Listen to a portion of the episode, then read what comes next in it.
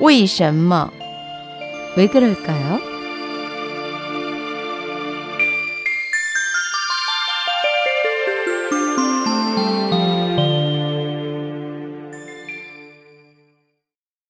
왜 그럴까요?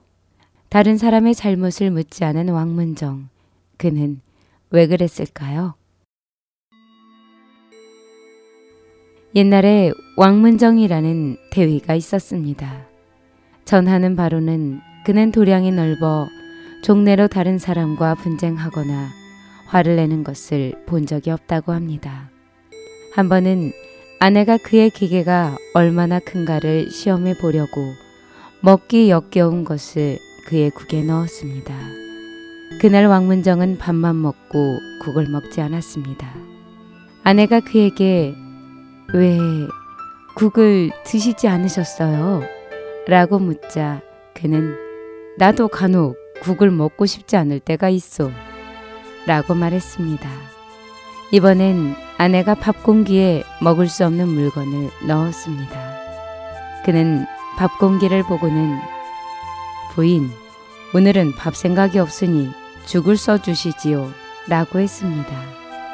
이렇게 그는 음식이 먹을 수 없다면 먹지 않을 뿐이지 결코 화를 내지 않았다고 합니다. 어느 날 아내는 아무래도 식모가 고기 반근을 감춘 것 같다며 투덜거렸습니다. 왕문정은 우리 집에서 하루에 고기를 얼마나 먹지요? 라고 아내에게 물었습니다. 한 근 정도, 한 근 정도 먹어요. 아내의 대답에 그는 그럼 앞으로 고기는 하루에 한 근 반 정도 사지요. 라고 말했습니다. 그러면 식모가 반근을 감춘다 해도 나머지가 충분하지 않겠느냐는 것이지요. 그는 실익을 따져 남을 탓하려 하지 않았습니다.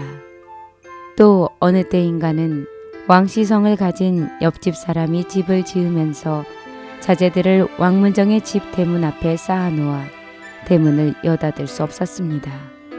할 수 없이 왕문정은 몸을 굽혀 쪽문으로 드나들면서도 한 번도 불편함을 도로하지 않았습니다. 현대인의 눈으로 보면 왕문정은 자신의 권리나 이익도 제대로 찾지 못하는 우둔한 사람으로 여겨질 수 있습니다. 책은담에서는 세상을 살아가는 데에는 한 걸음 양보하는 것이 뛰어난 행동이니 물러나는 것이 곧 나아가는 바탕이기 때문이다. 사람을 대할 때에는 너그럽게 하는 것이 복이 되니 남을 이롭게 하는 것이 실로 자신을 이롭게 하는 바탕이기 때문이다. 라고 했습니다.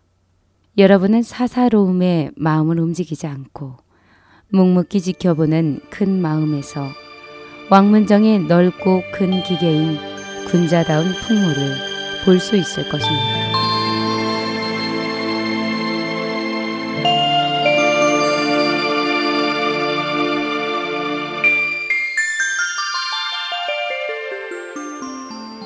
왜 그럴까요의 유인순이었습니다.